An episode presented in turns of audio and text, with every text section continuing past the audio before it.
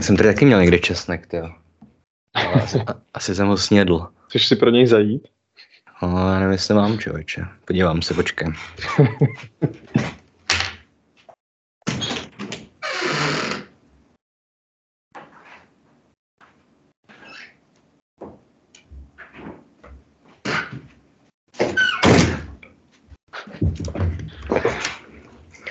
tam samozřejmě můžeme nechat v tom videu, tady to celou úvodní pasáž. Diváci jistě ocení. Velmi. Spojíš se? Můžeme dát do bonusových materiálů. Dobrý, hele, tak jdeme na to. Tak jo. Takže čau a vítejte zpátky na potítku, kde to dneska nebude vůbec tradiční výkladové video, ale bude to podcast s naším externím filozofem Michalem. Michale, řekni ahoj. Ahoj. Děkuju. Šikulka. A Michala znáte, pokud jste stálí diváci, dělali, dělali jsme spolu už několik podcastů, tuším, že o cizincovi, od Nutirfidu. A je to historicky jediný eh, člověk, kterému jsem svěřil vlastní videa, když dělal uh, Dantovu komedii dvoudílnou. A dneska jsme si spolu připravili Drákulu od Brema Stokera, klasickou gotickou novelu nebo gotický román z konce 19. století a dohodli jsme se spolu, že to nebudeme dělat vůbec jako výukově, myšleno výukově pro středoškoláky, ale prostě jsme si oba dva tu knížku přečetli, něco si k ní poznamenali a teď se o ní pokecáme. Chceš něco dodat, Míšo? A doufám, že to bude zajímavý, přestože to nebude výukový. No, a omlouváme se za zhoršenou kvalitu. Měli jsme nahrávat naživo v Praze, ale různé zdravotní a osobní důvody to nám to nedovolili, takže starý dobrý Skype. Takže budeme nahrávat na neživo, nebo spíše nemrtvo. Nemrtvo. A dobře. takže asi začneme teda nějakým tím schrnutím děje. Chceš se toho ujmout, nebo to mám udělat já? Jak máš náladu? Tak, tak, tak já začnu. A... Já budu pít čaj. Dobře. Budu tě poslouchat. Dobře, takže příběh začíná tak, že Jonathan Harker, což je angličan, přijíždí do Transylvánie za hrabětem Drákulou, kterému má pomoci ve, výře, ve vyřízení jisté záležitosti ohledně majetku. Takže on vlastně maká nějaký uh, tyjo, realitní kanceláři, že tak nějak. Mm-hmm. Něco v tom smyslu, no. Tak, zajímavé je, že tam měl jet jeho šéf, ale nevím ani proč nemohl, takže tady mladíček John Harker jede za něj. No, Protože jeho, zjistí, promiň, jeho šéf kde? má dnu, kdyby se vás jo, na to u maturity. Se přežral masa, aby to bylo tematický. Mm-hmm.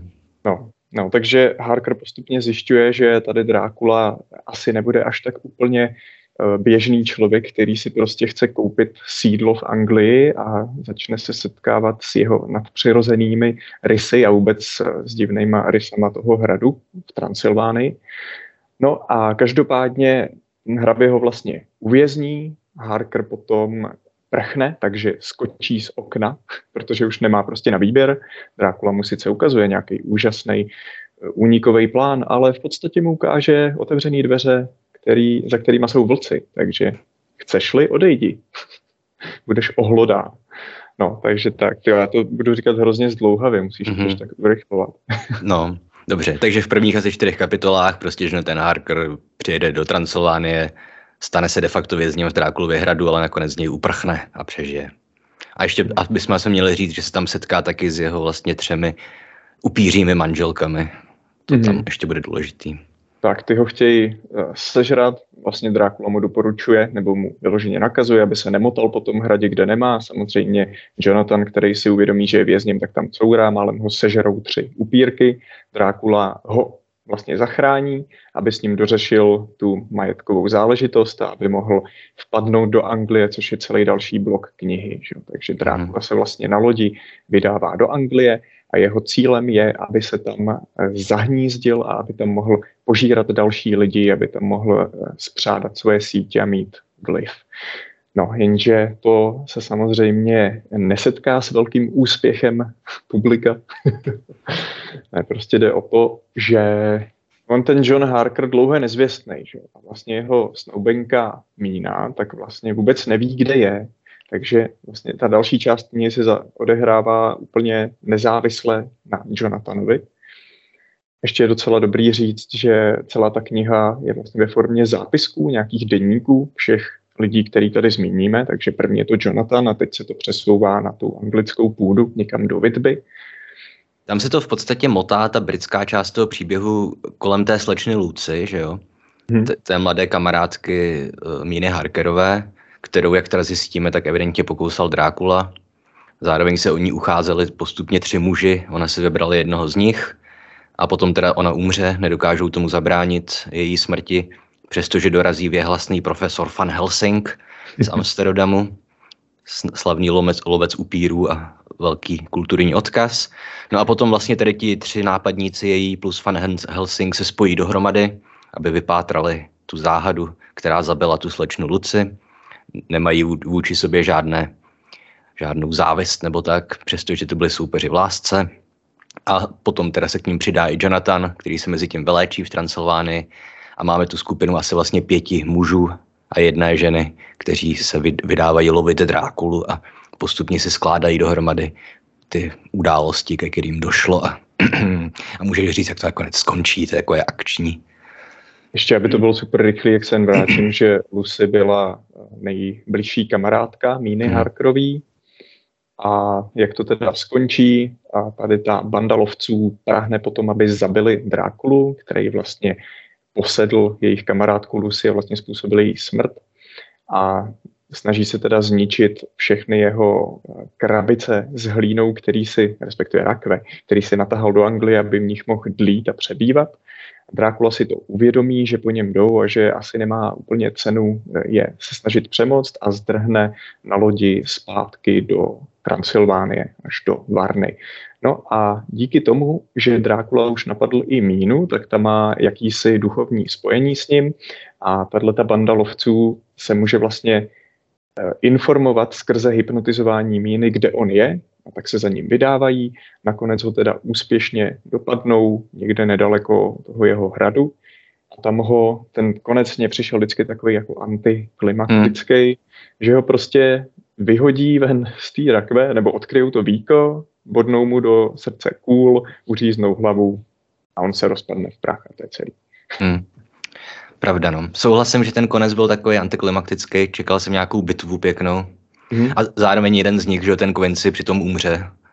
Tak, tak jako, jako divně, že zbytečně. Že oni, no, oni tak vlastně, jako nečekaně. No, že oni obklíčejí s puškama ten doprovod tomu se ještě dostaneme, jsou to cikáni, že kdo vlastně pomáhají Drákulovi. A i, i, když oni je můžou prostě postřílet, tak se tam vlastně k té rakvi ty dva muži probojují eh, holejma rukama nebo jenom nožema. Přitom ten Quincy, jeden z těch pěti lovců, umře taky takový trošku zvláštní, no. Hmm. Ale jak říkáš. A je tam samozřejmě spousta dalších podzápletek, že jo. Že ten Fan Helsing s tou mínou vlastně ještě předtím cestuje do toho hradu, aby se tam zbavili těch nevěst Drákulových. Tak, tak. A tak dále. Ale mm-hmm. to je jedno, předpokládám, že není to vzdělávací video, takže lidi to četli. A některé tak... detaily třeba stejně probereme ještě, takže no, přesně tak. na ten kontext rozšíříme trošku. Dobrý. Hele, tak ať teda nějak rozproudíme diskuzi nebo debatu dokonce. E, strašně blbá otázka, ale jak se ti ta knížka četla? Nebo jak se ti líbila? ne, líbilo se mi to z důvodu toho, že co se týče napětí a hororovosti, mm-hmm. tak i já, který žiju tady o 150 let díl, než ta kniha vyšla později, tak jsem měl fakt jako uh, mráz běhající po zádech. Jakože fakt hororový je to dobře, takže v tom mě to bavilo a tím, jak je to, nechci říct archetypální, ale už zaužívaný ta postava, tak vlastně k tomu mám nějaký pozitivní vztah. Takže mm. v tomhle se mi to líbilo. Naopak, co se mi tam nelíbilo, tak je, že některé ty popisy jsou extrémně dlouhý, až jako rozvleklý a tam to byla ve mnoha částech docela nuda. Takže mm-hmm. snesl bych, kdyby to mělo o třetinu míň. Jo, souhlasím. Já teda s tebou asi úplně ani nezdílím to hororový nadšení, hmm. protože mně přijde, že ta kniha se výborně rozjede. Jak je to jenom z pohledu toho Jonathana, mm-hmm. tak tě, ty prvních, těch prvních čtyři kapitoly nebo kolik, když jsou na tom hradě, tak je to rozjetý jako výborný horor, ale jak se pak vrátíme do té Británie, tak mně připadá, že už se tam jako strašně moc ztratí tu hororovost. Že tam furt jenom vidíme ty, ty doktory a pány, jak spolu mm-hmm. prostě si povídají a takovou tu, promiň, jo. idiotskou viktoriánskou angličtinou ještě ke všemu. Jo, jo, je to tak. Kterou je občas jako fakt těžký vstřebávat. Víš, takový to. A proto, pánové, pochopit musíte, proč tady mrtvé sleč, slečně Lucy hlavu uříznout ti nutno jest.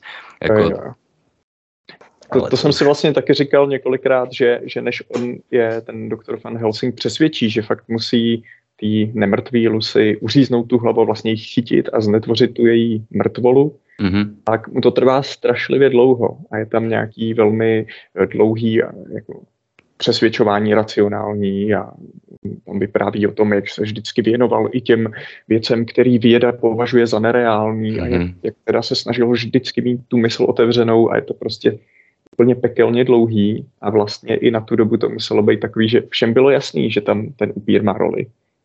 Ale to, než to opravdu řekli na mm. plnou hubu, tak to hrozně trvalo. To je ono. Ale teda, co jsem vlastně zapomněl zmínit, je snad nejlepší jako hororová část té knížky. Mi přijde ten zápisník toho kapitána z té lodi, na který se Drácula dopravil. To je, to je fakt pěkná jako vyvražďovačka, že jo? jo. Úplně klasická. Dneska hrozně populární žánr v bečkové literatuře. Přesně tak. Ale... Že vlastně Drákula jede v těch rakvích na, na lodi a námořníci nemají tušení, že tam je, ale hmm. postupně začínají být zvěstí o tom, že na palubě se objevuje jakýsi divný muž, který ho nikdo nikdy neviděl, začnou mizet a pak chtějí i svrhnout tu jeho rakev do vody, na což teda bohužel nedojde, protože ta knížka by skončila třeba.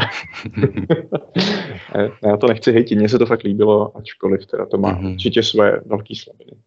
Jasně, no. Jako já si pamatuju, já jsem naposledy četl Drákulu ještě jako snad, myslím jako dítě, že jsem ještě ani nebyl na střední, že, že mi bylo třeba, že jsem jako v osmý třídě a že tenkrát mi to přišlo hrozně nudný. Mm-hmm. A to už bylo jako v době, kdy jsem četl tady prostě Viktora Iga, že jo, to je prostě starší, starší literaturu klasickou. A i tak mě Drákula přišel nudný tenkrát. Což je s mhm. podívem, že na to, že to i ve své době byla Bčková literatura a dneska to je do nějaký míry taky považovaný za Bčkovou literaturu, i když důležitou historicky, že jo. Ale ale když jsem to četl teďka, tak jak říkáš, no, byly pasáže, kdy jsem se fakt jako, kdy jsem měl nutkání přeskakovat stránky. Mm-hmm. No a ještě se tě teda zeptám, jak se ti líbila ta pasáž s pacientem Renfieldem, který mm-hmm. vlastně je uvězněný v psychiatrickém ústavu, který vede doktor John Seward. Jo, vidíš, to jsme úplně nezmínili, viď, když jsme mm-hmm. schrnovali ději. Taky no. zajímavá věc, no, že tam máme vlastně toho lunatika, který evidentně je nějak napojený na toho, na, na hraběte Drákulu. Mm-hmm. A jak se mi to líbilo, těžko říct.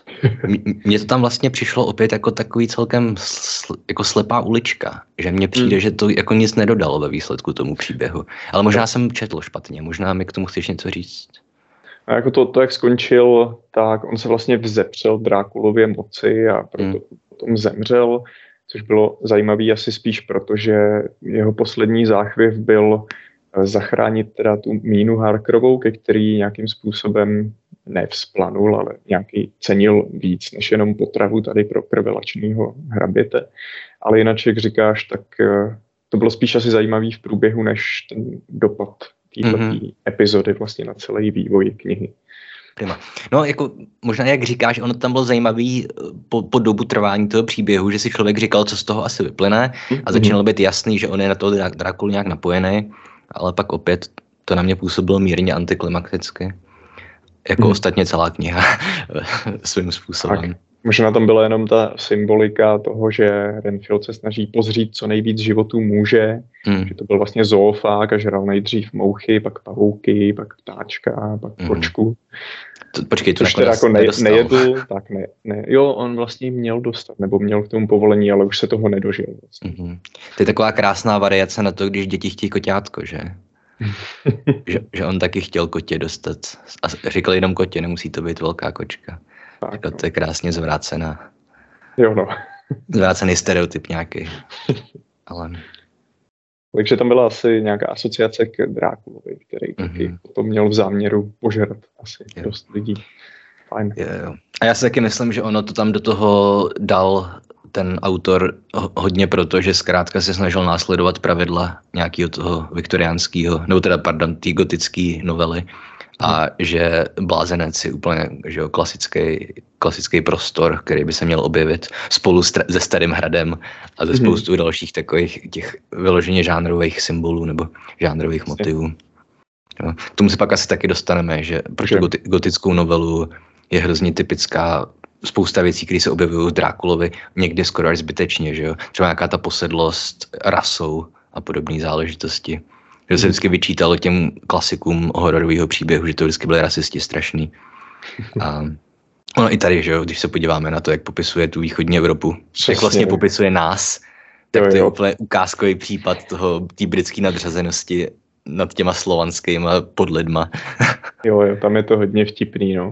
Mm. vybavuju tu větu, jak přijela tahle banda lovců do Rumunska a říkali, když jsme na nich posvítili svými elektrickými lampami, tak se v hrůze odvraceli a křižovali nebo modlili. Jo, jo. prostě pozor, výdobytek kultury, tak to je v pytli. Přesně tak, no. Mě hrozně pobavilo na začátku, že jsou tam Slováci, že jo, několikrát zmiňovaný. Mm-hmm. Mm-hmm. Tak jsem to říkal Veve, že prostě to je, že tam popisuje všechny ty divné národy a pak řekne, ale nejpodivnější z nich byli Slováci. no. A má pravdu. A má pravdu samozřejmě. Omlouváme se všem bratrům slovenským. No a pak samozřejmě teda ještě, že klasika, které už jsme to zmiňovali, ty cikáni kradou děti a jsou spolčení se zlem a s ďáblem a mm-hmm. s mhm. upíry a tak dál, ale tak hod. Jo, jo. Jenom mě to k tomu navedlo přes ty, ty gotické stereotypy. Mm-hmm. Jo, a to, to si vlastně řekl zajímavý detail, a to je, že se ty tři nevěsty Drákulovi živily dětma a mm-hmm. Luci vlastně po tom, co byla proměněná v upírku, tak taky tam vlastně začala kousat děti do krčků, začaly mm-hmm. s nimi mhm. objevovat dvě červené ranky v krčcích. Jo. A tak tím se asi můžeme pomalu přesunout k dalším, něk, něko, několik teďka mi napadlo asociací, o čem bychom mohli mluvit. Mm-hmm. Jedno by byla sexualita, protože to mm-hmm. je mhm. tam celkem Určitě. zajímavý. Určitě. A další by vlastně bylo to, jak uh, jak odlišně funguje vampirismus v Drákulovi oproti tomu, jak, jak dneska je v populární kultuře zobrazený. Mm-hmm. Tady to jsou dvě, dvě témata, které mě napadají. Tak čím začneme? Podle tebe. Ale můžeme asi se pustit do, do té sexuality, protože vlastně všichni všechny upírky vlastně jenom ve v knize jenom upírky, ale ne upíři, jsou popisovaný, že jsou extra vyzývaví a atraktivní sexuálně a že mhm. sami, když interagují s Jonathanem nebo potenciálně i potom s Helsingem, tak jsou hrozně vyzývaví a jakoby svůdný a všechny ty sexuální hmm. atributy, které tam můžou mít. No a jak když jsem nad tím přemýšlel prvně, tak jsem si říkal, co to vlastně vyjadřuje a prvně mě napadlo, že by to mohlo být, že to, že jsou jako nemrtví, a, ale že stále žijou, že to je jako nějakým způsobem zvrácený a že, že sice to může být jako podmanivý, ale vlastně to je jako špatně. Že, hmm. že tady, ta, tady to jako pojď se zakousnout do toho zakázaného jablka, ti sice může způsobit nějakou rozkoš, ale ve výsledku je to jako špatný. Jo. Tohle jsem si asi vykládal Jednak tím, že to prostě mělo ukázat, že oni vždycky omládnou ty upíři, když vysajou krev, že, že to samý tam je o Drákulovi řečený, že on vždycky omla, omládnul, když vysal nějakou krev. A další věc by byla, že že on Stoker, co jsem si dočetl, tak on si myslel, že Drákula znamená vlastně v rumunštině ďábel, že jo? Mm-hmm. A já si myslím, že tam prostě měla být zdůrazněna nějaká ta vazba mezi upírama a satanem. A tak, takový to klasický, jako víš, vábení satanovo, jakože on ti nabízí krásné no. věci, ale ve výsledku tě to prokleje. Myslím Jasně. si, že tady ta, jako ta lascivnost těch upírek, nebo ta krása vyzývavá, že to mělo nějak odkazovat i k satanovi. A já jsem ještě četl zajímavý názor a to je, že tou krásou, že měli prostě eh, vábit jako aby měli ty oběti, aby se mm-hmm. šířili dál, protože přece ten vampirismus měl něco společného jako původní ideou s tou nakažlivostí, že někde nějaká nemoc on se rozšiřuje hmm. jakož to zlo a tady vlastně tím, že jsou krásný, tak spíš se jako podvolíš a seš jejich kořist. To je pravda určitě. On tam říká i ten Van Helsing, že jo? Když je zabíjí, ty hmm. upírky, tak tam hmm. jen takovou tu krátkou úvahu, že si, do, že si dokázal, dokáže představit, jak někdy v minulosti nějaký jiný hrdina jako došel na jeho místo, ale prostě zlákán tou krásou no, skončil. To no. Takže to tam je, myslím, celkem explicitně řečený, tady ta varianta. Mm-hmm. To je, hádám, taky v podstatě archetypální motiv, že jo, vlastně nějaká vražedná svůdná krása, to už máš prostě, že jo, v Odyssey, mm. Sirény a, a spoustu dalších podobných bakhanské a podobné prvky v antické, tý, v antické literatuře. Mm-hmm. To tam určitě je. No a další zajímavá věc je, že sexualita opět, samozřejmě, že jo, opět se to dá vyložit jako nějaký příznak nebo symptom žánrový, žánrový, že to prostě patří k té hororové novele, že tam, mm. tam je nějaká sexualita, ale to jsi taky asi nejspíš zjistil, ale uh, a to se taky hodně často píše o Drákulovi, že je tam jako homosexualita i přítomná.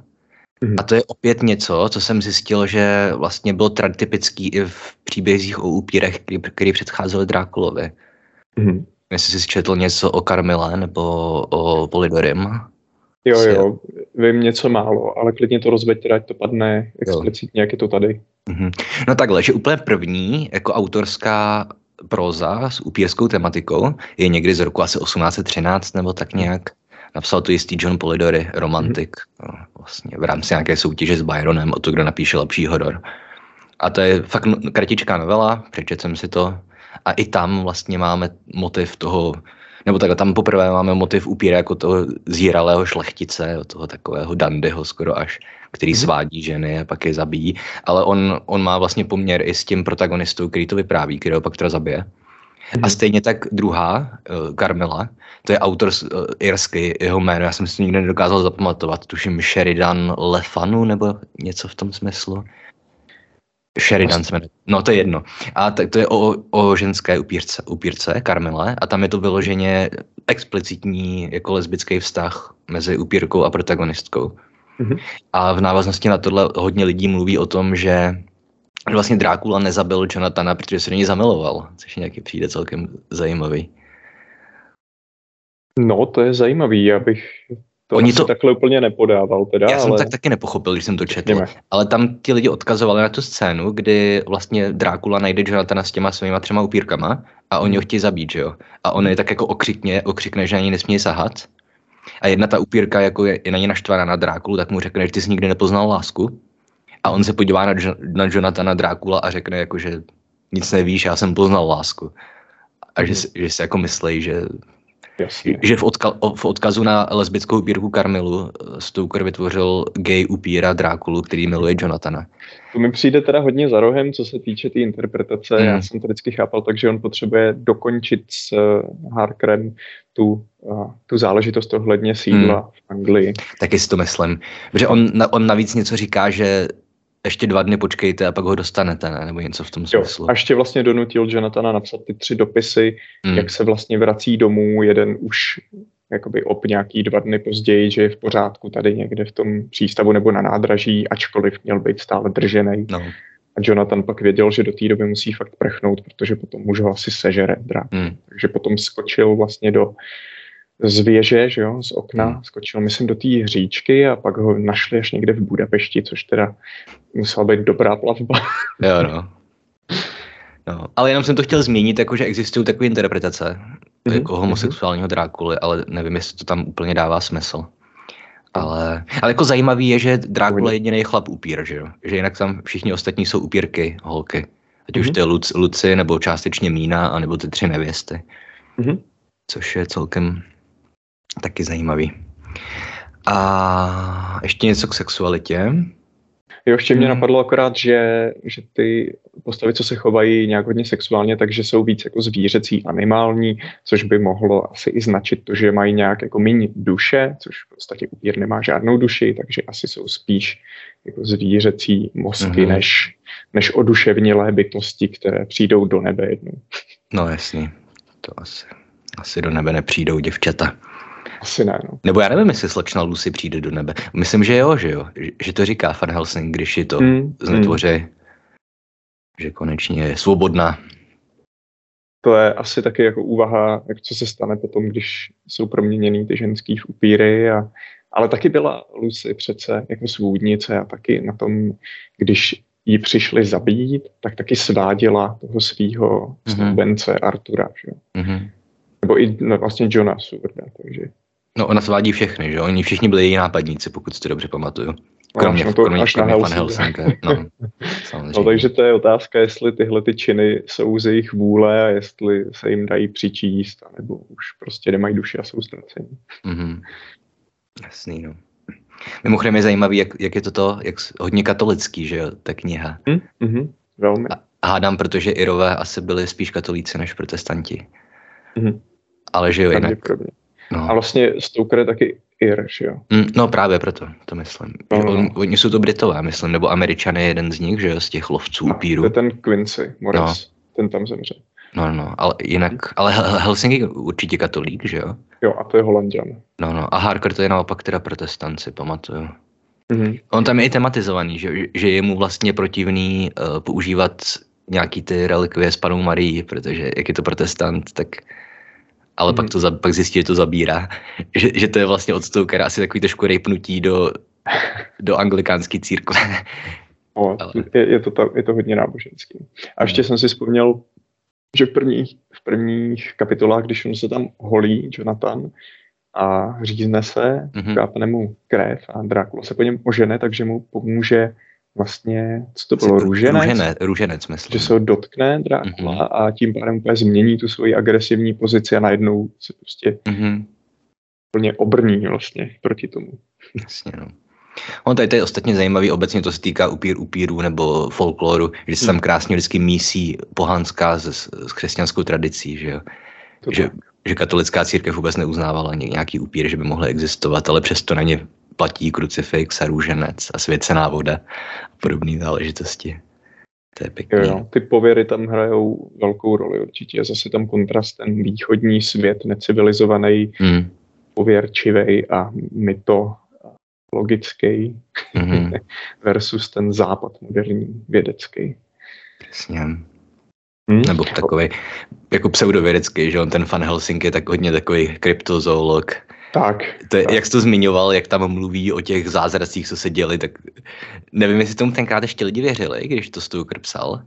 Jak, jakože vlastně papoušci neumřou, pokud jinak než násilnou smrtí a, a želvy, že mohou žít stovky let a podobné věci tam vlastně říká. Tak to je celkem... Šelva sloní žije 200 let, ne? Já vím, no, no maximálně asi, ale... A nějaký fakíři, nebo fakíři, nebo jak se to jmenuje, jak po, po, dvou, po dvou letech vylezou z hrobu a nic jim není. A... Mm. No, to nevím, to jsou takové přitažené věci za vlasy. Asi spíš to mělo podpořit to, že pozor, máme tady vědu, ale vedle ní fakt můžou být i věci, které se vám zdá jako totálně nesmyslné a jednou z nich je upír. Jasně, no. A ještě, ještě mě přišlo vtipný, jak vlastně Helsing pak odjíždí někam studovat. On vlastně přijede, zjistí, že ta Lucy, že, že jako slábne a ztrácí krev a začne mít podezření a pak odjede někam nastudovat teda detaily a pak přijede a už ví, že je upírka. Mně to úplně přijde, když Gandalf jede do Minas Tirith ověřit, jestli ten prsten je skutečně ten Sauronův. Že úplně mám ten samý pocit z té západy. To, to, to si, jsem se ani nevšiml, že by to jel jako studovat. Já jsem myslel, že on byl znalec, nebo že on znal, jako byl si vědomý existence upíru ještě před tou příhodou s tou Lucy. Asi tušil, ale, ale... doufám, že si to pamatuju dobře, ale myslím, že se fakt vrací někam dostudovat ty mm-hmm. detaily a pak přijede jako ten jezdec na bílém uh, dřevěném kůlu. Yeah. Jinak teda Fan Helsing je fakt vtipná postava, protože to je takový ten fakt jako prototyp zabijáka upíru a později se objevuje hodně v populární kultuře a on je to přesně takový dědeček, že jo, šedivý. a to mě baví, že vždycky říká, no já už nemám co ztratit, já ho prostě musím zabít. Yeah. OK, tak pojďme si schrnout Drákulovi rysy, protože mm-hmm. oproti upírům, o kterých jsi mluvil v tom samostatném díle, a o kterých já jsem četl jako prapůvodních upírech, tak Drákula disponuje obrovskou šíří vlastností a schopností, mm-hmm. která bych řekl, že jako nikde předtím nebyla viděná na jednu. Ne. Takže je to určitě schopnost ovládat počasí, což vidíme, když on se plaví na lodi, kde žere námořník je schopný ovlivnit to, že se zahalí loď bouří a mm-hmm. plně změní prostě charakter to počasí. Jo, a dokáže se proměnit v mlhu sám. To je taky. To taky. A dokáže se proměnit v netopíra, ve vlka, nebo vlastně v psa. Mm-hmm. Dokáže ovládat vlky, ve vlka se asi tam neměnil. Co ještě? No v tu mlhu, v nějaký dým, to znamená se protáhne jak smrad pode dveřma. Mm-hmm. Jo. To je vlastně fascinující, že, že on tu slečnu Luci chodí vlastně vysávat pravidelně, i když oni už jako vědí, co se děje. Že, že tam nechávají česnek v jejím, v jejím bytě a on stejně se tam dokáže to, dokáže dostat. Takže jako ty jeho schopnosti jsou fakt celkem mimořádný.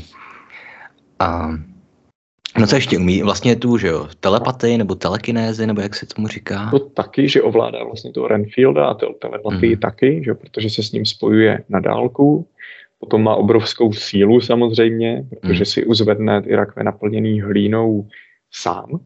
Tady ještě mě napadl jenom ten jeden detail, že vlastně proč rakve naplněný hlínou, tak pravděpodobně je to spojený s tím, že on někde zemřel a že vlastně tam, kde zemřel, tak s tou zemí potřebuje mít kontakt a tam hmm. chodí odpočívat, což mně přijde taky do, dobrý detail. No a co, co ještě? Nadlidská síla, to, to, že vlastně nevrhá stín. Jo. A není nemá vidět v zrcadle. zrcadle. Což zase bylo spojené s tím, že jak nemá duši, tak ta duše je odražená stínem a odrazem, ale nemá, takže nic. Hmm. No to je asi všechno, ale jako první věc, co mi zaujala, bylo to s těma vlkama, mm. že, on, že on dokáže kontrolovat vlastně stádo vlků, že jo? Vládat je. Mm. A, a samozřejmě do velké míry i lidí, že jo? Těch jakože, těch Romů a tak podobně. A hmm. Slovák, Slováků, těch dvou nejpořad, nejpodřadnějších Jsem si vždycky říkal, jestli s něma má nějaký pakt, jestli jim prostě platí za to, anebo jestli je takhle manipuluje.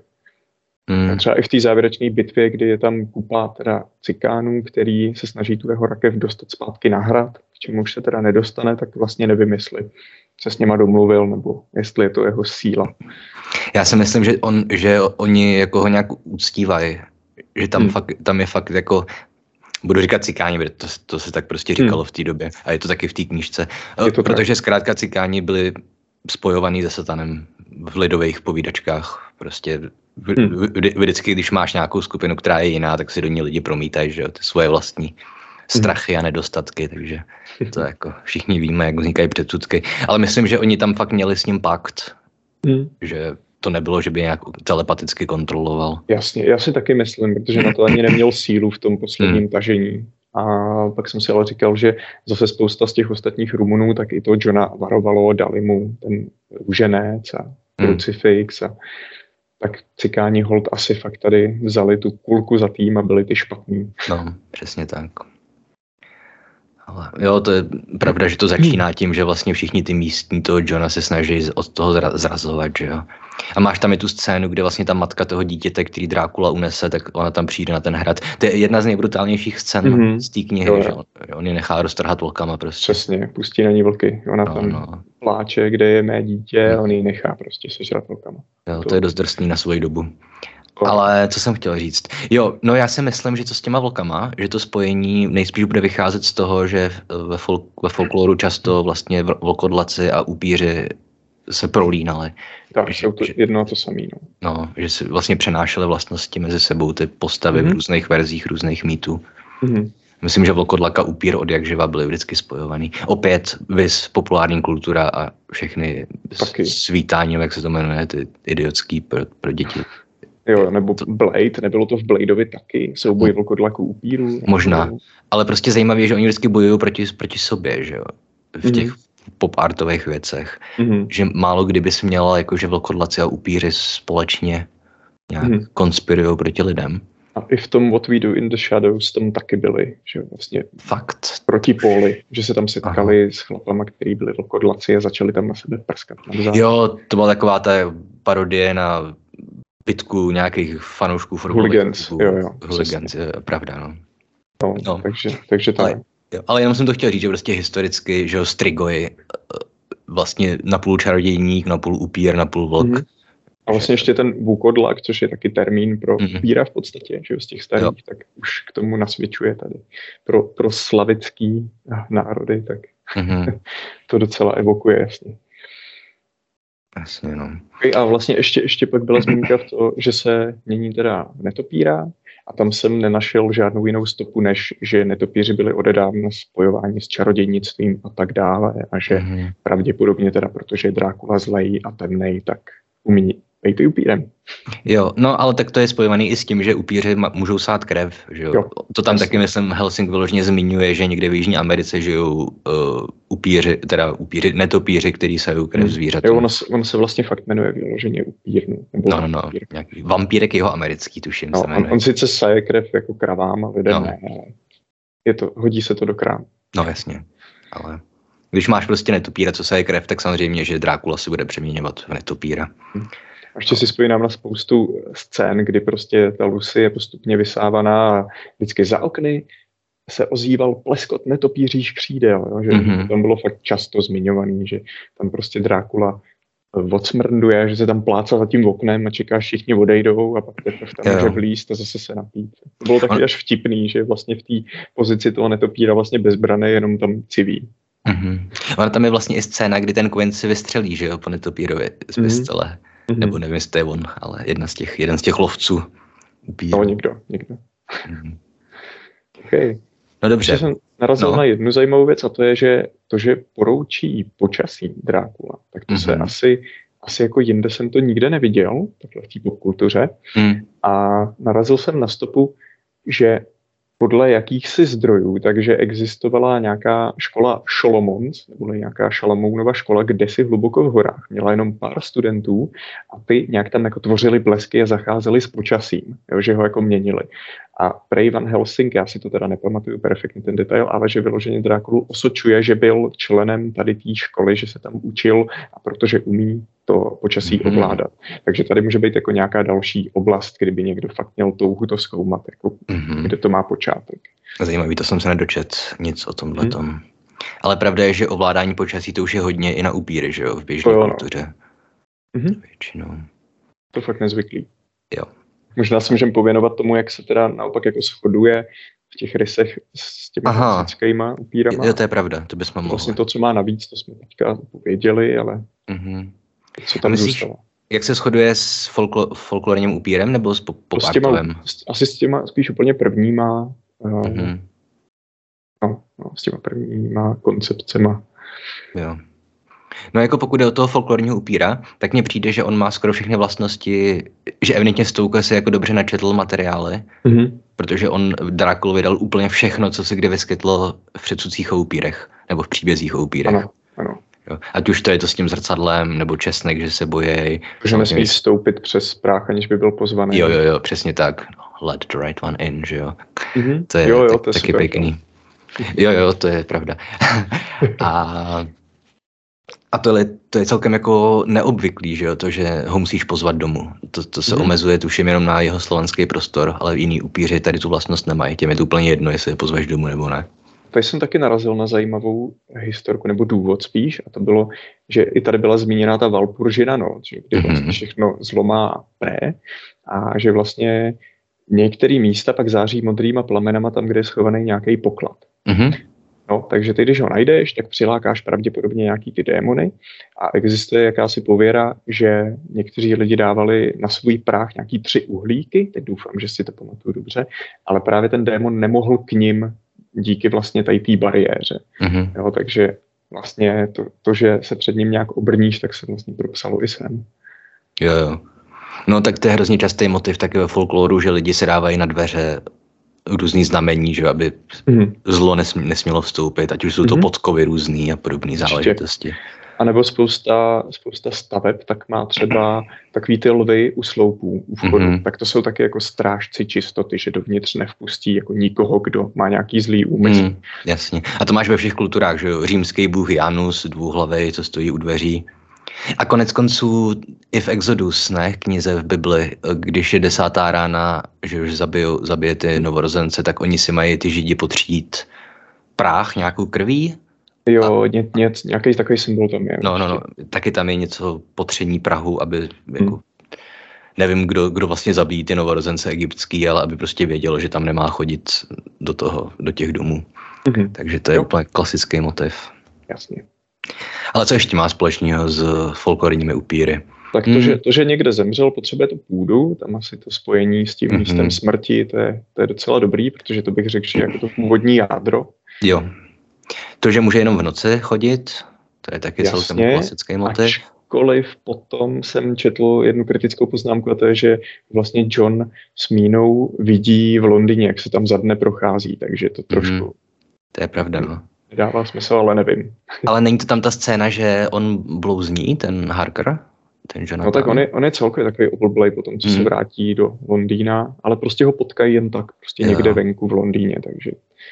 Ale mm. jo, řekněme, že, že platí to, že by neměl za slunce vycházet, protože na konci mu prostě odkryjou rakev a tím ho zabijou, protože na něj padnou paprsky světla. Mm. Fakt? Já myslím, že ho zabijou tím, že mu jako uříznou hlavu. A... V kombinaci jo, jo. s tím... Mm-hmm.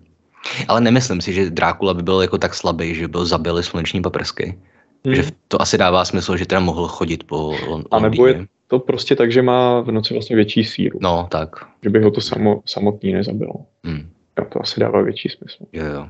Hmm. Protože on je tak strašně OP v té knize, že mně přijde, je. že to, že by ho prostě zabil do tak slunečního světla, to je, to je moc slabý. Hmm, je to tak.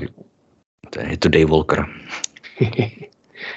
No, ono je vlastně zajímavé, že ty prapůvodní upíři, tak oni toho moc neuměli, že? když to tak řekneme. Hmm. Že to byli prostě nějaký z mrtvých vstalí lidi, kteří neměli dořešený biznis na světě. Přesně. A to je tak celý. Přesně. Jako klasický upír je prostě slovanská zombie, že jo? Mm-hmm. Varianta zombie, prostě z, z mrtvých vstalej, který nemá žádnou, který neměl moc za svého života, že jo? Tady to je mm. opět takový ten obrat 19. století, že se z upírů stali ty šlechtici nebo ty mocní lidi. Mm. To předtím vůbec nebylo. No. Mm. Jo. Což opět se nám krásně drží v populární kultuře. With what do we do in the shadows opět. Tam jsou to všechno takový, že jo, aristokratický upíře. Mm-hmm. S výjimkou Petra. jo, ten je hodně brutální, to je takový Nosferatu. Jo, jo. Což je asi nejznámější z filmování Drákuly, že jo? hmm. jedno z nejznámějších. To. Je toho taky milion, vě, těch filmových verzí Drákule. To strašně moc, ta postava je fakt úplně ikonická. A navíc to najdeš v každý, nebo v každý, ve spoustě her, třeba i deskové hry jsou tím docela protkaný. Hmm. Doporučuji hru Běsnění Drákuly, kde ho prostě ve čtyřech naháníte a on tam prchá po Evropě, to je docela zajímavý. To jo. By bylo skoro lepší, kdyby Drákula naháněl vás, to by to přidalo drama. Tak on může tě potom uhryzat. Jo, jo. Ale hezký, hmm. že tam můžeš hrát za ty charaktery a že Mína s ním má to spojení a zjistí, ve které oblasti Evropy spíš je, abyste ho pak hmm. mohli jít porazit. To tak. Okay. Ale klasický sfilmování Drákuly není úplně obvyklý, viď? Jakože by následovalo ten román. Hmm. Pamatuju se i takový, že tam fakt byl Harker a Van Helsing a, hmm. a tak. Samozřejmě to bylo hororovější a akčnější než ten originál. Mm-hmm. No a vlastně ten Nosferatu nějak vrhal takový podivný stíny, který se chovaly úplně jinak, myslím, mm-hmm. což jako vizuálně je zajímavý pro film, ale s knihou to vlastně nesouvisí. Ale s tím Nosferatu se pojí taková divná příhoda, že vlastně potomci a toho Maria Stoukra, mm-hmm. takže vlastně vysoudili na tom filmovém studiu nějaký prachy, protože Nosferatu si to jenom pozměnil, ale bylo jasný, že je to na motivy té knihy. Mm-hmm. Oni vlastně nechtěli, aby to někdo sfilmoval. Jo, já myslím, že on Nosferatu je, aspoň v té knize v Drákulově říkají, že Nosferatu je jenom v jiném jazyce výraz pro upíra. Mm-hmm. Že Nosferatu prostě rovná se upír. Akorát jo, to v jiném jazyce. Myslím, že tam pokroutili nějaké jména těch, těch herců, že tam není přímo, nevím, Jonathan mm. Harker, ale že je to taková jo, jo. Lehká uh, interpretace. Ne, pokud vím, tak Nosferatu jako z toho nejslavnějšího filmu to ani není jako Drákula přímo, že, to, že se jmenuje jinak, že to je nějaký jiný hrabě. Mm-hmm, jo. Pokud, pokud mluvíme o tom fakt strašně starým, ale jak, já si myslím, že filmů Nosferatu nebo Drákula jsou fakt třeba i stovky možná, nebo minimálně mm-hmm. desítky, že tam jo, těžko asi, říct. Asi. No a ještě se vrátím jenom teda k těm prvotním rysům upírů mm-hmm. a to je, to je to, že nesnáší teda česnek a nebo nějaký jiný silný pachy, takže to, že mu tady Van Helsing zamatlá hrad česnekem nebo mu narve česnek do, do pusy, tak prostě to způsobí, že ten upír nějakým způsobem nedává mm-hmm. ho to. Jo, to je tak, tak, taky společný všem upírům ve všech možných kulturách, mm. že nesnáší zápach nějaký silný. To je celkem pěkný. Zajímavý je zrovna ten česnek. To jo, no. Aha. Tak je to přece jenom výrazná vůně. Mm. to ano. Takže českou kuchyni by upír fakt nepřežil. Taky si myslím. Já, mám teďka to, já jsem teďka koupil eh, koření, který se jmenuje Drákulova smrt. A já jsem si myslel, že to bude jenom se jako strašně pálivý, ale on je to spíš hrozně česnekovatý. Mm-hmm. Jsem si, jsem Kovářova kobila, jsem špatně interpretoval název toho pokrmu, protože...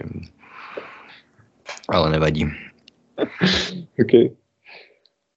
No akorát teda je smutný, že na Drákulu se nedá hodit hrst písku a nezačne počítat. Jo, jo, jo, není. Není to. Aritmani, arit, aritmomaniak, nebo jak je tak. ten termín.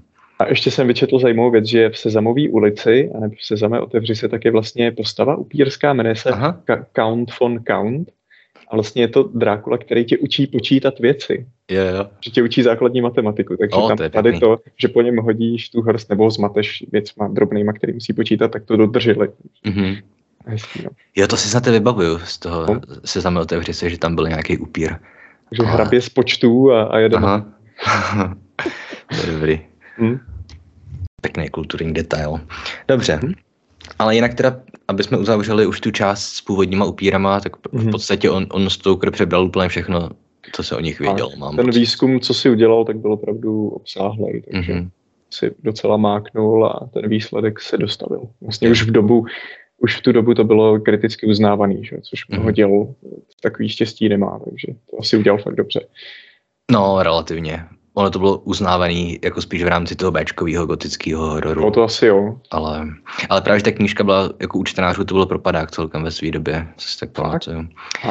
Jako zajímavost jsem si dočet, že ani nebyla zmíněná v jeho nekrologu. Mm-hmm. Že tam zmiňovali různé jeho díla a jako životní zásluhy, ale že na tohle ani nepřišla řeč. Že to prostě bral jenom jako další z řady svých novelek, kterým asi přivydělával při svém běžném každodenním povolání. Mm-hmm. Ale mimochodem tady je zajímavý, co jsem chtěl ještě, teďka odbočíme trošku, ale trošku to souvisí s tím výzkumem, protože jsem zjistil, já jsem celý život měl zažitý, že Drákula byl prostě udělaný podle toho vlada Impaler, toho napichovače. Toho napichovače. A zjistil jsem, že on jako evidentně, pokud víme, tak Stoker se vůbec neinspiroval žádnou historickou osobností. Jo, že jestli ho, někdo, jestli ho někdo inspiroval, tak to byla Carmela a Polidoryho upír. Mm-hmm ale že jako, a zároveň samozřejmě, že v Rumunsku z toho žijou, takže tam máš asi 17 různých hradů, kde zaručeně žil, žil Vlad Drákula, ale on přitom ani nebyl inspirací pro samotného Stokera. To mě přijde mm-hmm. kouzelný. Mm-hmm. Jo. Tam akorát šlo to, že, že tam fakt nějaký řád draka fungoval, že jo, tehdy, mm-hmm. a že myslím, že ten Vlad chránil zemi, zemi proti vpádu Turků. Mm-hmm.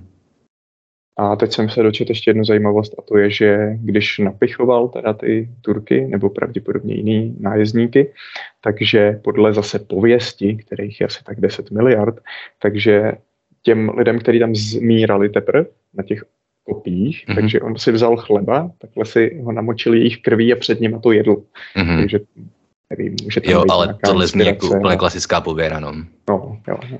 Ale jako Vlad Napichovač byl skutečná historická postava, celkem dobře doložená a popsaná, jenom jsem chtěl zmínit, že prostě Stoker ho evidentně neznal nebo se jim neinspiroval. Mm-hmm. Že to je prostě schoda men, že protože on si myslel, že Dracula znamená uh, rumunsky satan nebo ďábel nebo tak. Ale na druhou stranu, když tam Drákula popisuje, jak, jak vlastně žije stovky let a co už zažil, tak mm. tam něco takového, jako ty bitvy a války, popisoval, že to jako svádí k tomu si mm. myslet, že to byl nějaký velký vojevůdce, takže možná Možná tam to dává smysl. Jo, ale to tam spíš bylo, myslím, ukázaný proto, aby byl jako vidět, že on byl mocný už za svého života. Mm-hmm. A možná, že i kvůli tomu, on je tam opět popsaný jako takový, asi ne jako ten původní upír, že jo, to tam není vyloženě řečený, ale, jako, že, že, že, má, že je mocnější než ty ostatní upíři, který se tam vyskytují v té knižce. Mm-hmm. Což je mm-hmm. celkem taky pěkný. Dobrý, tak jo, takže tohle jsme nějak probrali a mm-hmm. teď mhm. teda máš tam ještě nějaký větší téma? Mohli bychom se ještě podívat na to, jak vlastně současní upíři se liší od původního toho Drákuly. Mm-hmm. Protože když se vezmeš, jak strašně zlomový byl tady ten román pro vlastně vývoj Bčkové literatury 20. století, mm-hmm. že z, upí, z upíra se stalo skoro jako dom, dominantní stvoření, že jo, v mhm. tady, v, tak, v tady tom typu kultury že prostě upírů máš plný videohry a filmy a anime a všechny další věci. Spolu s vlkodlaky. A co si budeme povídat, upíři jsou zajímavější než vlkodlaci pro většinu lidí, si myslím, protože prostě se jim líp píšou charaktery. To taky. A jsou víc lidský a vlastně mm. to, že se ten člověk chová jinak je jednodušší, než že se tady musí složitě předměnit ve vlka jednou za... No, přesně. Navíc no, u těch vlkodlaků tam jako víc, to má asi aspekty oběti, že, že oni jsou to většinou normální lidi, akorát mm. prostě ty tři, čtyři dny v měsíci jako trpějí tou nemocí. Takže, mm. když... No, tak já bych řekl, že první ten risk, který se moc neobjevuje, je, že právě když pijou krev, takže mládnou. Mm-hmm. Že to se tak nějak vytratilo, že tady ten starý hrabě, který potřebuje tu mladou krev, aby mm-hmm. najednou byl švarný junák, tak to už tolik nevídám. No to, tohle, promiň, že ti do toho skočím, ale to jsem si ještě vzpomněl, že vlastně hodně lidí říkalo, že mohla inspirovat i Batoriová, že jo, mm-hmm, Stokera, s tím, že teda jako krev omlazuje, ale opět si mm-hmm. myslím, že to je spíš nějak, nějaká představa lidová, která prostě vychází z nějakého selského rozumu, že prostě krev panen tě omládne jako v rámci Jasně. čarodějnictví. Ale máš pravdu, že se to asi úplně neobjevuje tenhle motiv, no.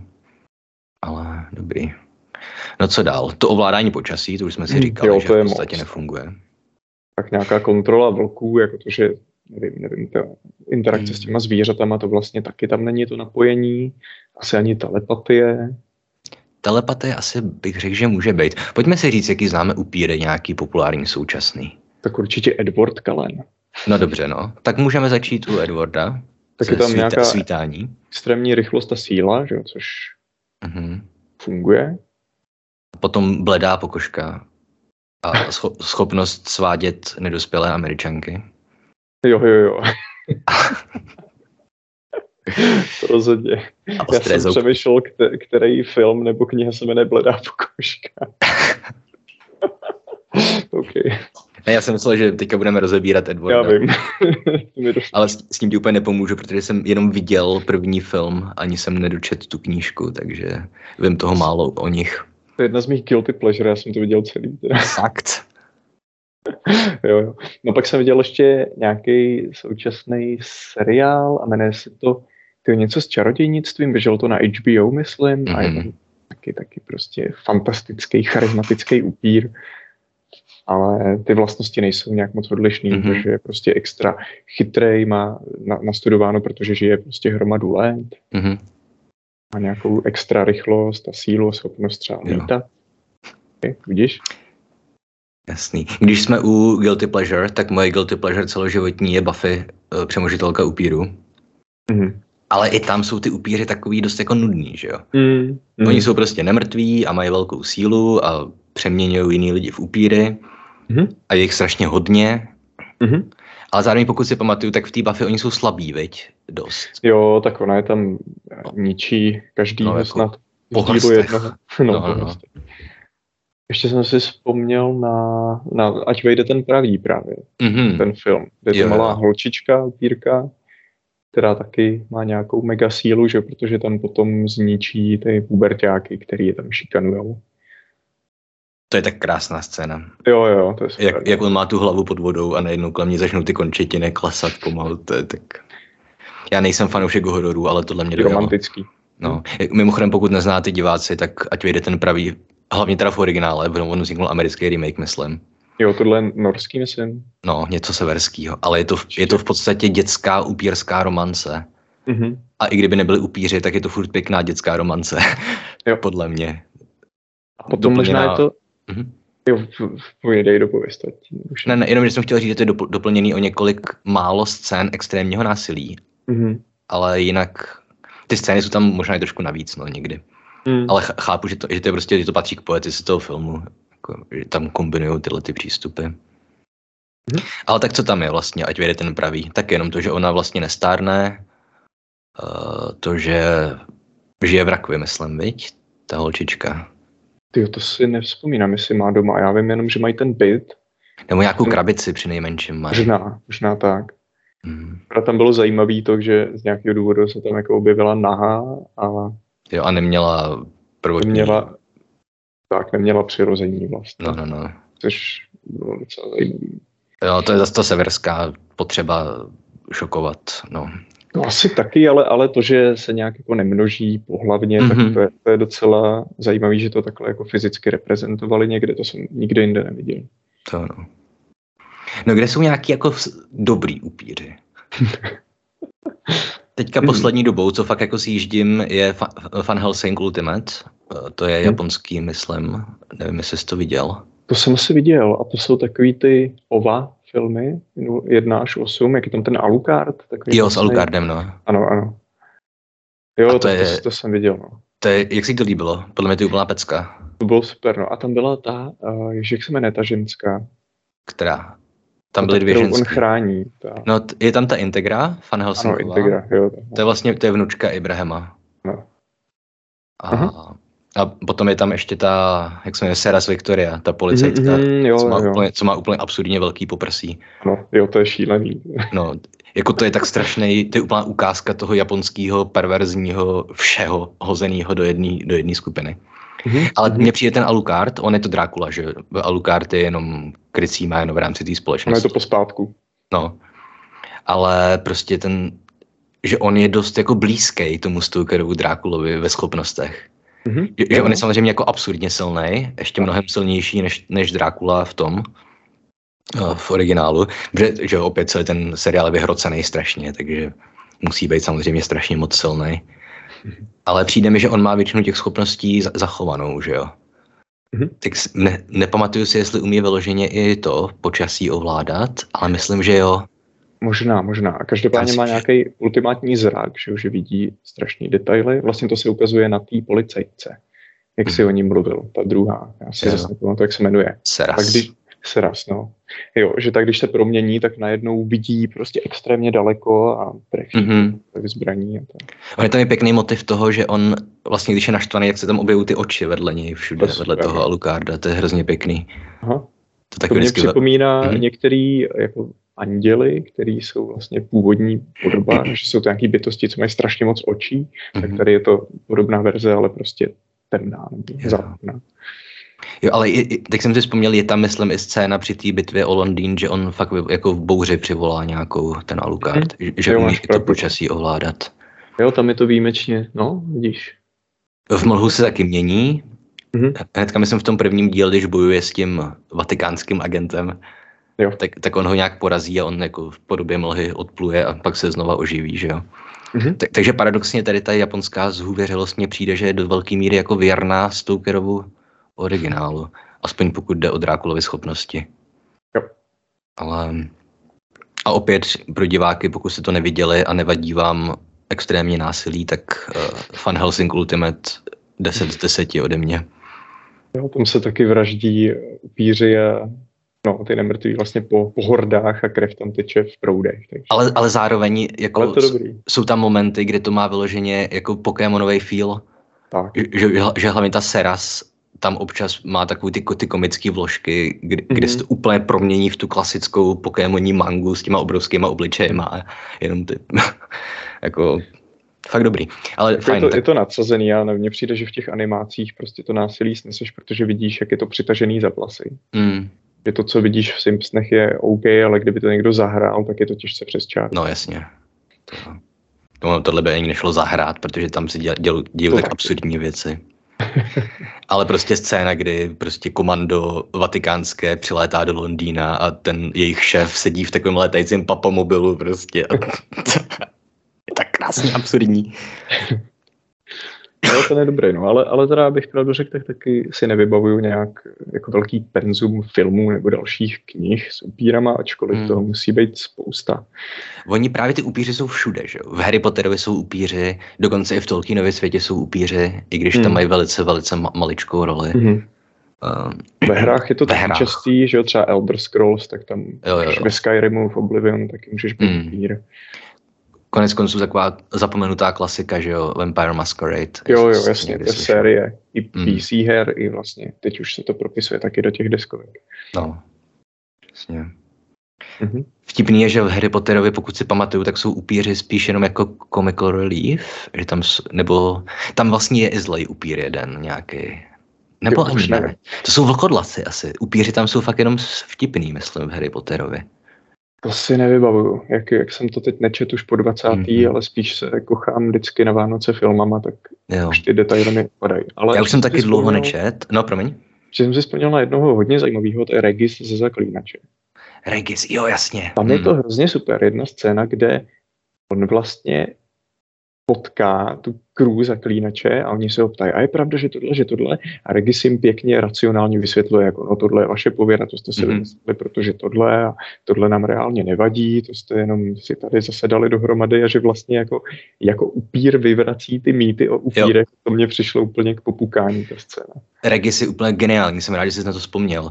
Hmm. Tam, tam ještě popisuje, nevím, jestli říká Regis nebo kdo, ale tam popisuje tu scénu, jak se ty lidi nadspali že jo, česnekem Jo. a pak přiletěl ten, přiletěl ten upír a řekl, je tak děkuji, že už jste se ochutili, ještě se posolte a začneme s hostinou.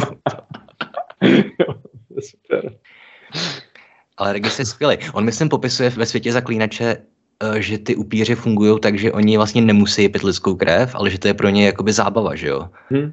Jo, jo, a že se pak stávají závislí, že to je vlastně alkohol v tom světě pro upíry. Jo, jo, to je hezký moment. No.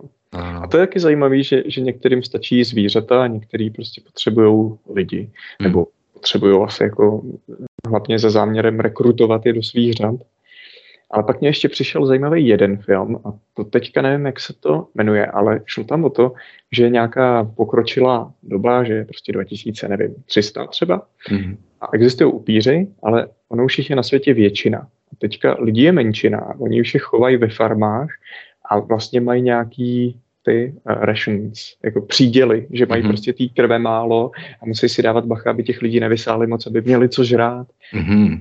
A vlastně bylo zajímavé, že dokud, dokud měli tu krev, tak, se, tak z nich byli normálně jako racionální upíři, ale jakmile se nějak jí neměli dostatek, tak se z nich stali úplně strašný netopíří monstra, úplně ohyzný. Mm-hmm. Vlastně celý ten film je o tom, že se snaží ten jeden upír najít lék na upírství a stát se zase člověkem aby jo. prostě se vymanili z téhle krize. Tak to mě přišlo zajímavé jako tou na, uh, tím námětem, že je úplně hmm. unikátní. Ačkoliv ten film není jako úplně geniální. Jo, to mi vůbec nic neříká, člověče. To si pak hmm. musím někde, někde dohledat. Když tak můžeme dát odkaz dolů pod video. Jo, můžeme dát odkaz video. Hmm? Dobrý. Fajn, ještě nějaký jsme zapomněli, fakt jako slavný upír kulturní, no, interview s upírem, že jo, a podobné filmy. Jo, jo, jo, to jsem taky viděl. No. Ale to taky není kdo jak zajímavý, zajímavý. Ne, není, není. To je... Ale tam je možná ta homosexualita trochu, jestli se nepletu. Je to možný. To je konec konců i ve What Do We Do in the Shadows, že jo? Jo, jo, jo. Mi tam přijde ten nejmladší z upíru, že je jako velice očividný gay, i když to nepřizná, jakože latentní, že jo? Mm-hmm. To je, myslím, taky celkem vtipný tam. A já jsem teda viděl ten film, seriál jsem ještě neviděl ale měl bych to doplnit. Mm-hmm. Jo a ještě, ještě potom teda jenom jedna zmínka, co mě napadá, co jsme neřekli, že upíry je možný zabít teda tím, že jim vrazíš do srdce dřevěný kůl mm-hmm. a že mu řízneš hlavu. Jo. jo. Vlastně, když byl někdo podezřelý z toho, že je upír kdysi, tak většinou měl tu hlavu opravdu oddělenou od těla. Mm-hmm. No, nebo spíš se nacházely právě ty mrtvoly, co měli kvůli v srdci, že jo? To taky. Ale zajímavé, že oni nechávali upí, uh, upírům, lidem podezřelým z vampirismu třeba srp nad, na krku. Jo, jasně. A, a neřezali jim hlavu. No, že jako on, když se takhle zvedne, tý, tak, tak si to usekne hlavu a, a, sám si to to. No. To je, to je docela vtipný, no. Vynalézavý. To, to vlastně toho upíra ještě zesměšníš, protože on si řekl, já jsem zpátky na světě.